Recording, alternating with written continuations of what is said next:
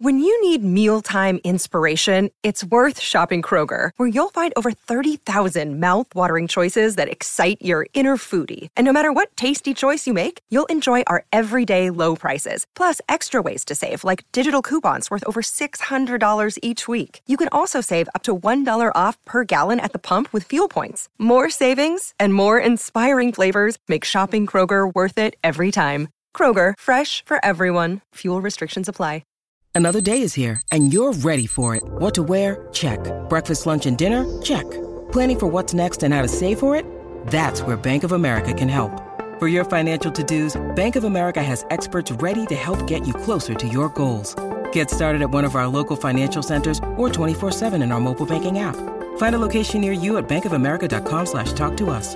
What would you like the power to do? Mobile banking requires downloading the app and is only available for select devices. Message and data rates may apply. Bank of America and a member FDIC. Palmerbet on the edge of the box. Oh, it's a straight up screamer! Download our app today and enjoy straight up screamers this FIFA World Cup with great odds, great promos, and same game multi at Palmerbet. Gamble responsibly. For gamblers' help, call 1 800 858 858. Life's busy. Take this deck. There's heaps to do on it, like um, polishing off this wine. That's tough. Life's pretty good with a Trex deck. Composite decking with no hard maintenance. Trex, the world's number one decking brand.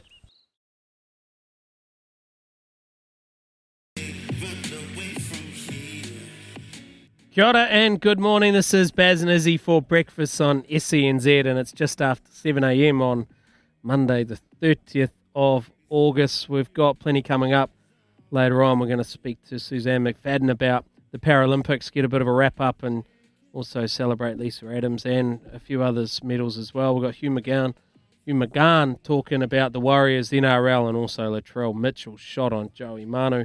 We've got Phil Tautarangi talking about what his wedge got up to in the weekend here in Matamata. But now, well, he's on the line very soon, and it's going to be a great chat. And I'm going to have to try and find a way to get a word in because I know Iz is super, super excited about talking to this man, which is Harry Symeou out of the UK. He's going to speak to him about the Premier League and more so about the fact that Ronaldo has come home for your great team, Man United. Is he? Hey, he can't wipe the smile off your face. It's almost like Oh, you've already so won the title. I'm so pumped. I'm so pumped. Brian's coming at me. Sorry, Beth. Brian's coming at me. How come I don't own my own lawns? I do, mate. I do. I mow my own lawns. Don't worry about that. Um, mate, I'm so pumped. So pumped to chat to Harry Symeou. He needs a no real introduction. I don't want to waste minutes intro- introducing him, so we're just going to get him straight in line. Harry, Hazza, Hazza. How's it going, guys? How's it going, Oh, guys? mate. Viva Ronaldo! Viva Ronaldo! Talk to me, brother. Like this is unbelievable. I'm so pumped. Yeah, it's big, big news. I, I don't think anybody uh, saw him coming back to the Premier League. I don't think many people saw him leaving Juventus because when you look at the clubs that were able to do a deal of that size, there was very few in the world that you know had the cash available. People looked at Paris Saint Germain, but of course they signed Lionel Messi. So for Manchester United to come and, and steal a march on Manchester City right at the end is incredible. City deny that they uh, they actually made an approach and that they decided they didn't want him, but I think Ronaldo, given the choice, would would go back home. Mate, I'm so pumped. This is great news. I was a big fan when he signed all those years ago. He was the reason I started supporting Manchester United. It's been a tough few years, but where does this signing, know, obviously he's played for Manchester before, but what is this signing uh, signing rate for Manchester United compared to, to the Lionel Messi? Because I remember I was watching Paris over in Paris, and Lionel Messi had pretty much the whole French army, uh, you know, parading him around the French city of Paris. Has there been a lot of hype around Ronaldo, and is people getting excited and pumped for the signing? Yeah, I don't think there was much time though for people to kind of get excited about it before it came to the point where the deal was agreed. You, you know, the way this came about, it came about very quickly.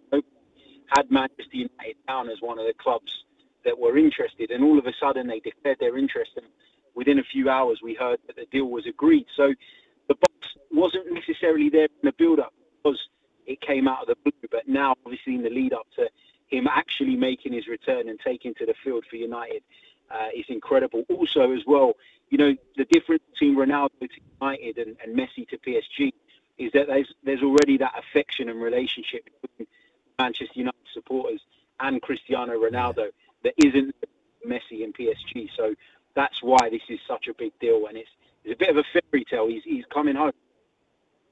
Yes. Yeah, we, we, we know Man, Man United is a um, publicly listed company, and their share price bounced up after um, signing Ronaldo. But I just how do how do United actually financially make these things work? How how do the clubs afford these players? It's, Manchester United are, are, are a huge football club. They're probably the biggest football club in the world. You know, people talk about Real Madrid as well, and and yes, Real Madrid are huge, Barcelona are huge, but Manchester United commercially are a money-making machine. Um, you know, there's been a lot of talk in, in recent years about their owners, the Glazers, uh, American-based owners, not necessarily wanting to put their money in and, and sort of draining the club of its finances.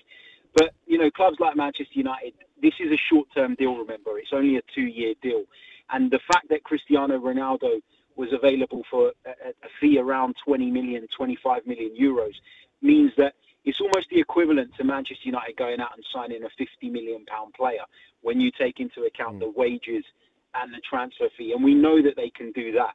So uh, it shouldn't come as a massive surprise that they've been able to finance it. But, you know, you're right. Some of the sums we're talking about with transfers are astonishing and, and wages. But mm. commercially, you stand to gain so much from somebody like Cristiano Ronaldo in shirt sales, sponsorship deals. A lot of that kind of finances itself. Um, Mate, I want to ask you, Yeah. Rio Ferdinand, Sir Alex Ferguson, key figures in the signings. We we know that, but how detrimental would it have been if he had signed for Manchester City? Well, there was obviously a lot of talk about that. Yeah, and, and it seemed like that's where he was headed at one point. But, you know, as you said, uh, apparently Rio Ferdinand and, and Sir Alex Ferguson spoke to Ronaldo and kind of pushed him in that direction. I think as long as the option was there for Manchester United, that Ronaldo, I think Ronaldo would have taken it. I don't think he needed that much convincing, if I'm honest. So I think their role has probably been slightly overplayed. I think it was always a question of finance. Could they do it? Yes or no? And if they could, Ronaldo would be open to it, and and so would they. But going to City would have felt like a bit of a kick in the teeth to the Manchester United fans. You know, I'm mm. I'm an Arsenal fan, and I've seen Arsenal legends end up at Premier League rivals, and it hurts. As a supporter, it really does hurt. So I think there'll be a lot of Man United fans that will be obviously buzzing that he's joined, but half of the buzz will be from the fact that he's not gone to City, because I think there would have been some concern about that for sure. Harry, I'm interested as well, talking to Harry Symeou out of the UK, talking all things English Premier League, but also football around the world. I'm, I'm a little bit fascinated by club affordability all around the world. You, you see the debt levels that these clubs carry, and a lot of them are privately owned, and uh, there's there's just a sheer wealth. But is there a salary cap, or like how how are they able to continue to exist and and afford to be able to exist, or is it just a matter of the fact that these guys got so much money themselves they don't mind losing losing a, a billion dollars over a ten year period? How how does it kind of work? Yeah, you, you hit the nail on the head there. A lot of these clubs now are privately owned uh, by by really wealthy people. I mean, Manchester United are owned by the Glazers, who, you know, they own uh, American football teams as well and other sports franchises in the States. You've got Manchester City are essentially a state-owned club. Um, you know, Paris Saint-Germain, state-owned club as well in the Middle East. You've got Arsenal owned by the Kroenkes, who are obviously massive. I think they're in the top 30 richest people in the world. So, you know, there is a lot of, of, of sort of wealth the ownership of these clubs, and they use the clubs to leverage kind of taking loans out, and they you know they write off the debts against the clubs, and you often find that they restructure their debts in in very smart and efficient ways so that they can raise further cash. I don't know where it all ends. I don't know how there's how these people get out. I don't know if the end game is sus, um, given that they are constantly loading debt onto these football clubs. But you know, as I say, they're smart business people, and they're people with the kind of backing to keep doing these kind of deals. Remember as well, you know, football or, or soccer here in, in Europe is the biggest sport by a country mile, and the interest is so big. The TV rights money uh, is huge, and, and there's just constant income. There's people going to stadiums buying merchandise, but you know the TV deals, you, you're talking crazy money, and and a lot of that is how these clubs continue to do what they're doing. So you mentioned Arsenal there, and the their owners are one of the wealthiest people in the world. So they only spent are they only spending something like twenty million this year in the transfer window? Is that right? And is there a reason for that? Because they are rubbish, and I know you're an Arsenal man, and they are hopeless at the moment. They are like mopping up the floor, and I'm not sure how Five good their TV bud. rights going to deal down in the first division next year if they keep going like they're going, Harry. Yeah, no. So Arsenal have actually spent a lot of money this summer. They're, they're the highest spenders in the Premier League uh, up until now. Oh, right. They've done 125 million pounds on new players. They've obviously recuperated some from sales, and I think they will recuperate more between now and the transfer window closing in a couple of days' time. But I think with Arsenal, the issue is is more around not recruiting in the right way, not spending the money wisely. I mean, you can give somebody all the money in the world, but if they spend it poorly, then you're going to end up in a bad situation. And I think that's a lot of the reason why Arsenal are suffering at the moment. You know, a lot of the fans here in London are, are sort of protesting against the ownership and want them to pass the club on to somebody else. But actually, for me, it's not a question of the money. The money is there. The problem is that it's been spent badly, and, and the club is being mismanaged from the top. You know, and that, that's the big problem for me, rather than the money. I can hear the the feelings in your voice, Harry. I feel for you, mate. But let's talk about Tottenham because Bears is absolutely pumped. this morning. Boom! Come on, the Hotspurs, Spurs. top of the table, mate. Are they got a real chance of of winning this this uh, EPL this year? Absolutely not. Absolutely not. Tottenham Hotspur. Yes. Why Why not? Tottenham Hotspur are notorious because they're notorious for, for bottling things. They're notorious for getting right to the end and messing it up. And and to be honest, no jokes aside, they, they just don't have the strength in depth to do it. There's still a lot of areas in which they need to improve. We're only three games into the season. There's a long way to go. I think they'll be better this season. I think they've made a good appointment in Nuno Espirito Santo to take over the reins, but they, they need a lot more investment, you feel. And, and Tottenham, very much like Arsenal, you know, over the years, their investment has been poor. And they've brought a lot of players in for big money who haven't stepped up and haven't lived up to their billing. And, and you know, that's a lot of the reason why I don't fancy them as title contenders, uh, just like my club. Oh, thanks, mate. Absolute deflating on a Monday. Here I was flying high, three, three from three, thinking this is the year. No, no. Harry Symeou comes on and says, "Nah, no chance." Anyway, before we let you let you go, mate, we're just a few weeks into the season. Um, your biggest takeaways so far for uh, for the season? my biggest takeaways is, is probably uh, that the Premier League is not going to change that much in terms of the teams that are going to be pushing for the title. I'm, I'm curious to see whether the acquisition of Cristiano Ronaldo pushes Manchester United onto that next level. But you still feel it's going to be one of Manchester City, Chelsea, or Liverpool who are going to take the crown. I think that probably Manchester City and Chelsea, on what we've seen so far, are just slightly ahead of Liverpool because of their strength in depth.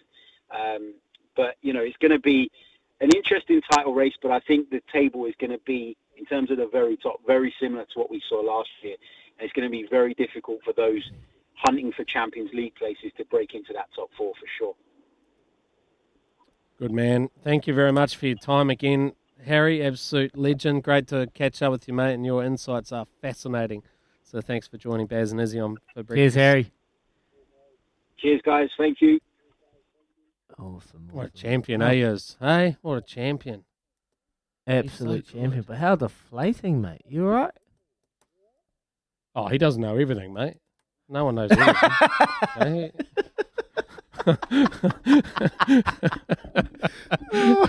I'll cut him some slack, you know. He got Yeah. I mean, we probably asked him 10 questions there. Nine of them he's going to get right, and one of them he's going to cock up. And he just happened to cock up the one that, that really matters, which is the Spurs are going to be standing there at the end of the year with the trophy aloft. And I'm going to be saying, thanks for your time, Harry. Cheers, mate. Enjoy Absolutely First Division, not. Arsenal. hey, the Gunners, the Gunners down in First Division. And how good's that going to be? Brilliant. They can get themselves a new uniform. 7.16 in the morning. Izzy's happy. Baz is happy. Harry's not. This is Baz and Izzy for breakfast on SENZ. And big thanks to the Chemist Warehouse. Great savings every day. It's Tyre Power's Big Footy Final Sale. To kick things off, you can get the power to buy three and get one free on selected Toyo passenger car and SUV tyres. Tyre Power's Big Footy Final Sale can't last. Visit tyrepower.com.au now.